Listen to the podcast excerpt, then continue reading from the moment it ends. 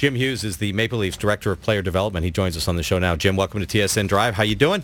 Hi, guys. How are you? Not too badly. Well, we got lots to get to, but let's start with this year's first pick, eighth overall uh, from for the Toronto Maple Leafs, Michael Nylander, or sorry, William Nylander. I know I was going to do that. Son of. You know, I already did it on Twitter once. I put Michael out, and, uh, and that was I can't even write it properly. Never mind, say it. William Nylander, son of. Uh, your first chance to have a real close look at him. Uh, give us your impressions. Yeah, and I think I think William might be more skilled and obviously a more talented player than his father.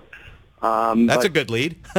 yeah, it's um, he's an interesting kid because you know everybody gets wooed by his skill sets and his skating. It's so graceful and he's such a talented kid from a hockey standpoint. But then when you get to know him and meet him as a person, he's even he's even better because he's just as I said to someone the other day, he's, he's humble. He's been he's been parented correctly and he's been raised well and uh, he's respectful and he, he's got great qualities and he's got great details and habits that he lives by and uh, and he just has a glowing personality um, and it's contagious. So we're getting a great person there and obviously he's he's going to be an impact player without you know without getting too far ahead of ourselves. But at some point down the road, he will certainly have 18,000 people on their feet. Where's he going to play next season? And I'm not hinting or suggesting he should be in a Maple Leaf uniform, but assuming he's not, where do you think he should be playing? Well, we, we have different options, and obviously, Brendan and Dave may. Well, let's you know you know we've just gone through the prospect camp, and sure. then basically what we'll do is then he'll his next the, the next process would be the rookie camp in London, and we'll see how he progresses there and see how he does in that kind of a, a setting. Then he'll go to the NHL camp, and then we'll have a better idea and we'll have more information. And some of the questions that we have sort of will be answered at that point. But leading to your question, he, he's got options. Um, you know, obviously the National Hockey League. Then he's obviously got the the AHL. He's got two or three Swedish elite teams that are interested in, in, in his services, and then obviously, um, you know, there's some other options even further down from there. But um, I think a lot of that will sort of work itself through once we get once we get into the middle of September. We're in conversation with Toronto Maple Leaf Director of Player Development, Jim Hughes. So, so Jim, from an historical point of view, how often are your first impressions of a player, the first day you get them, or the first few days you get them on the ice with with your rookies, and how often do those impressions carry forward? So the guy you really like the first at the beginning becomes the guy you really like a year from now. You know, we, we know these kids so well through Dave Morrison and the, in the scouting process. And, you know, we could go back in years and we could, you know, Jake, Jake Gardiner was the best player in this camp a few years back. And, you know, Matt Frattin would come in here and he was one of the best players. And then obviously Morgan was here. And, so some people, some of the players really pop out at you, and they're sort of fast tracked. But we've got a lot of different pieces here, and and several of them will have good NHL careers, and they just need time, and they need grooming, and they need just nurturing, and they they need man strength. They need they just need time, and you know they're on the right track. They're working hard. They're dedicated. They've got great determination and desire, and it, it, they you know, that they're paying attention to the details. They have good habits away from the ice. And sometimes it's, you know, it's 22, 23, 24 year olds before they really go full circle. You, you know, a lot of our guys have gone through the Marley system now. Stuart per- Percy's a great example of that. Allow him to play 120, 150 AHL games and really master his trade so that when he gets to the National Hockey League level, he doesn't crash and burn, and he's got a, a he's got a real good solid solid foundation under his feet, so he can sort of fly. Um, Petter Petter Granberg is is a is a is a closer is a is a closer version of that. He just finished almost 100 hockey games with the Marlies. Well schooled coming out of Sweden. He won some major championships um, before he arrived here with the Marlies, and now I think he's ready. I think he's ready to assume that next step, and and and be a really good solid piece for Randy's team.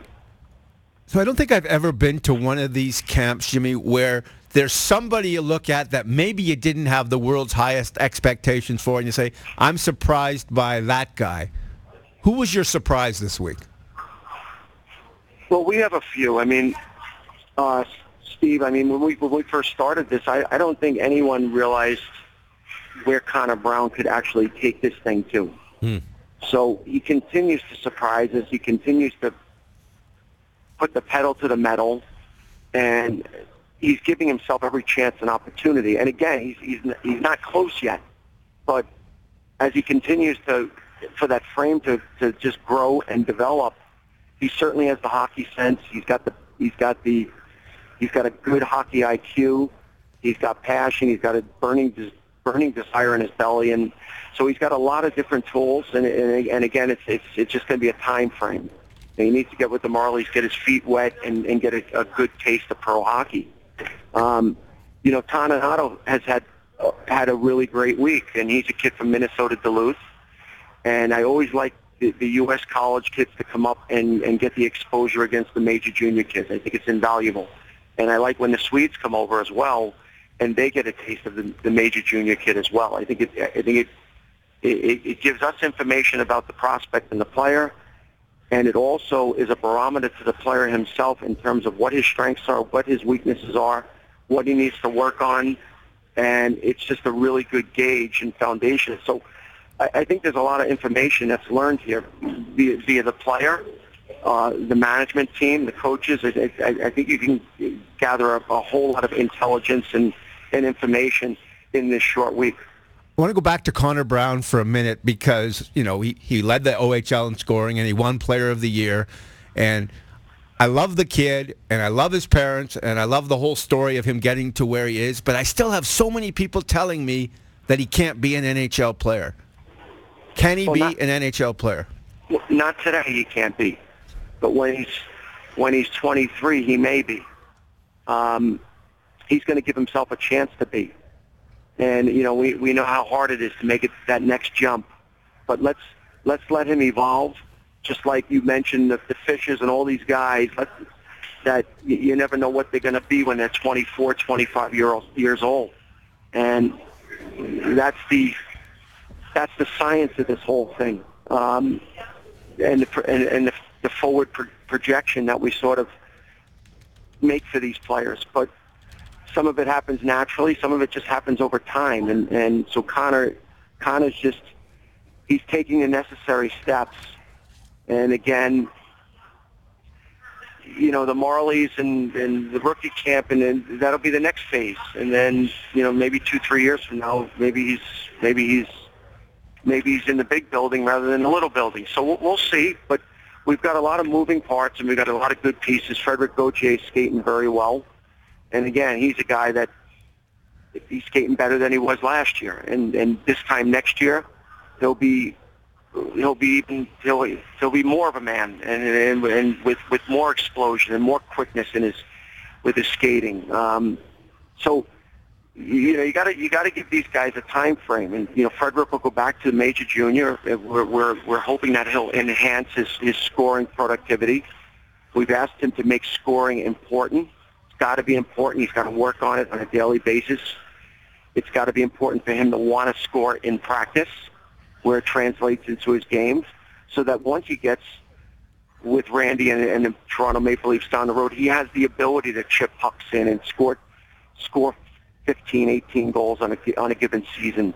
Um, so these are sort of the messages that we're giving these guys along the way. We we, we spell out their obviously we spell out their strengths and then and then we give them their weaknesses and, and basically areas that they need to concentrate on and pay attention to. And that's just so much in the games, but you know, in the practices, you know, we're asking Freddie, you know, go score 31 goals next year. And then we then we got to get specific on how we're going to score those goals. We're going to score them off the cycle. Mm-hmm. We're going to score them, off- score them off tips, tips, rebounds, and screens. How many can we score off the rush? Hmm. You know, how many are going to be attacking the seam off the sidewall on a power play? Can you get a few wraparounds from behind the net? So these guys got to get specific on how they're actually going to get 31. And it just doesn't happen overnight. We just flash a number out there and say, okay, let's do this. Well, what's the plan? How do we get there? Great stuff, Jim. We appreciate your time and uh, good luck with everything this summer. Really appreciate it. I'm going to go to the lake and I'm going to go fishing tomorrow. that sounds like a great plan because I know there's not a lot of off-season in your world. Thanks a lot. Appreciate it, guys. Jim Hughes, the Toronto Maple Leafs Director of Player Development.